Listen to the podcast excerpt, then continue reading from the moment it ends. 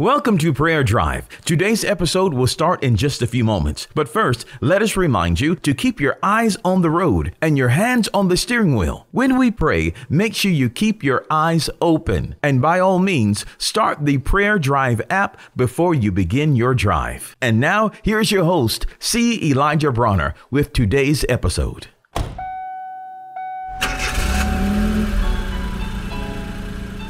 Welcome to Prayer Drive. This is C. Elijah Bronner, and I'm so happy and excited and delighted to have you today. Hope you're having a wonderful, wonderful time today. I have a special guest back in the uh, studio with us today, and this is once again, this is my nephew. He's a, a college student at Georgia Tech. Outstanding young man. I am I, am so proud of him, and I just love his work. I love his ministry, his gifting, his calling, and and uh, God has just graced his life. But anyway, he's a wonderful he's a wonderful worship leader, and I love his I love his praise and worship. I just love his music, and I have invited him to prayer drive just to share on worship. So he was with us last time, and so this is his second part, and he'll complete the study on worship, and then he will lead us in prayer. Well, please enjoy my nephew, Joseph Bronner.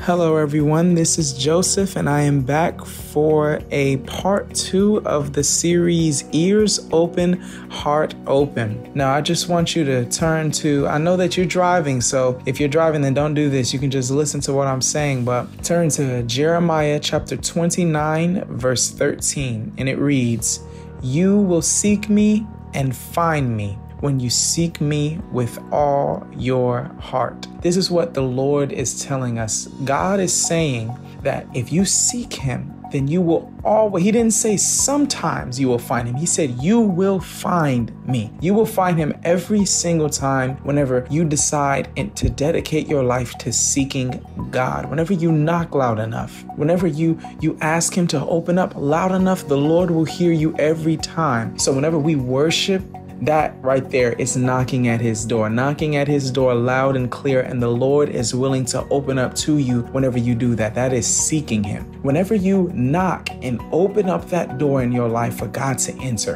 and his presence comes in, I'm telling you, everything you do will be affected by his presence. Eventually, even the way that you walk, you'll recognize people will say, Something's different about you. Something is different about you. I don't know who you serve, I don't know what you've got inside of you, but I want it the presence of the Lord will take over your life and give you a peace, a love, and a satisfaction that you can get nowhere else. You can honestly worship at any time.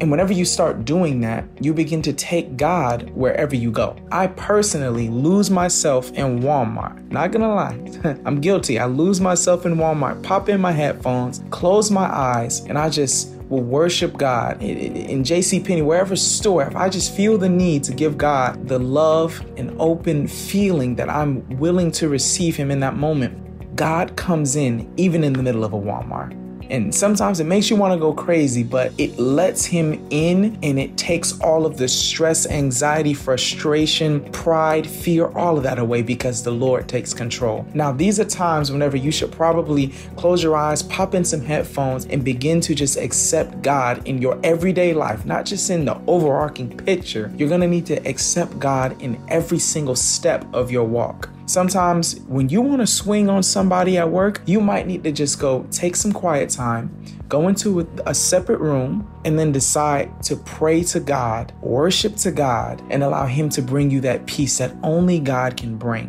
Whenever you lose your focus in life, whenever you feel that you've lost your meaning, you can simply go pop it in. You don't even have to leave the room. You don't even have to leave from everybody else. The Lord will be there with you, and you can welcome that presence in when nobody else even realized that the presence of the Lord is entering the room because of your efforts. Whenever you lose your focus and your meaning in life, all you need to do is just pray to the King, and He will come and He will love you and allow you to feel the peace of His warm embrace. Whenever you are bored, that's the perfect time. Instead of just going to watch TV, instead of just going to read something that, that's debilitating for your mind, you can go and give your praise to the King, to the Lord our God, and He will bring you peace. Whenever you're feeling lonely, the Lord will guide you, the Lord will comfort you, the Lord will be there with you, but you must worship and seek Him so that you may find Him. Seeking God is the key. When you seek God, you may find Him. God did not just say you will find Him in this this this book of Jeremiah. He said when you seek him, you will find him. So I'll say just slow it down whenever you're listening. Whenever you're listening to the worship song, slow it down, listen to the words, and go deeper. God recognizes that guided prayer just as much whenever you are letting the words of a song guide you deeper into Him. And it just makes you go deeper. There are three things that you can do to get closer to God prayer, getting into His Word, and worship. And worship makes those other two things better. And I had to learn to even do that in my own life.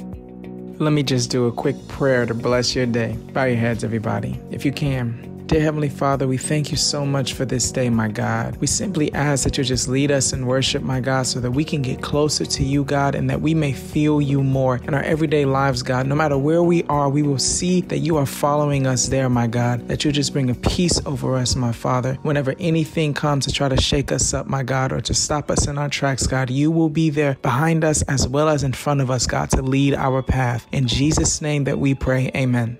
Everybody, I'm just glad to be able to share with you something that I'm passionate about, and I hope you have a wonderful drive.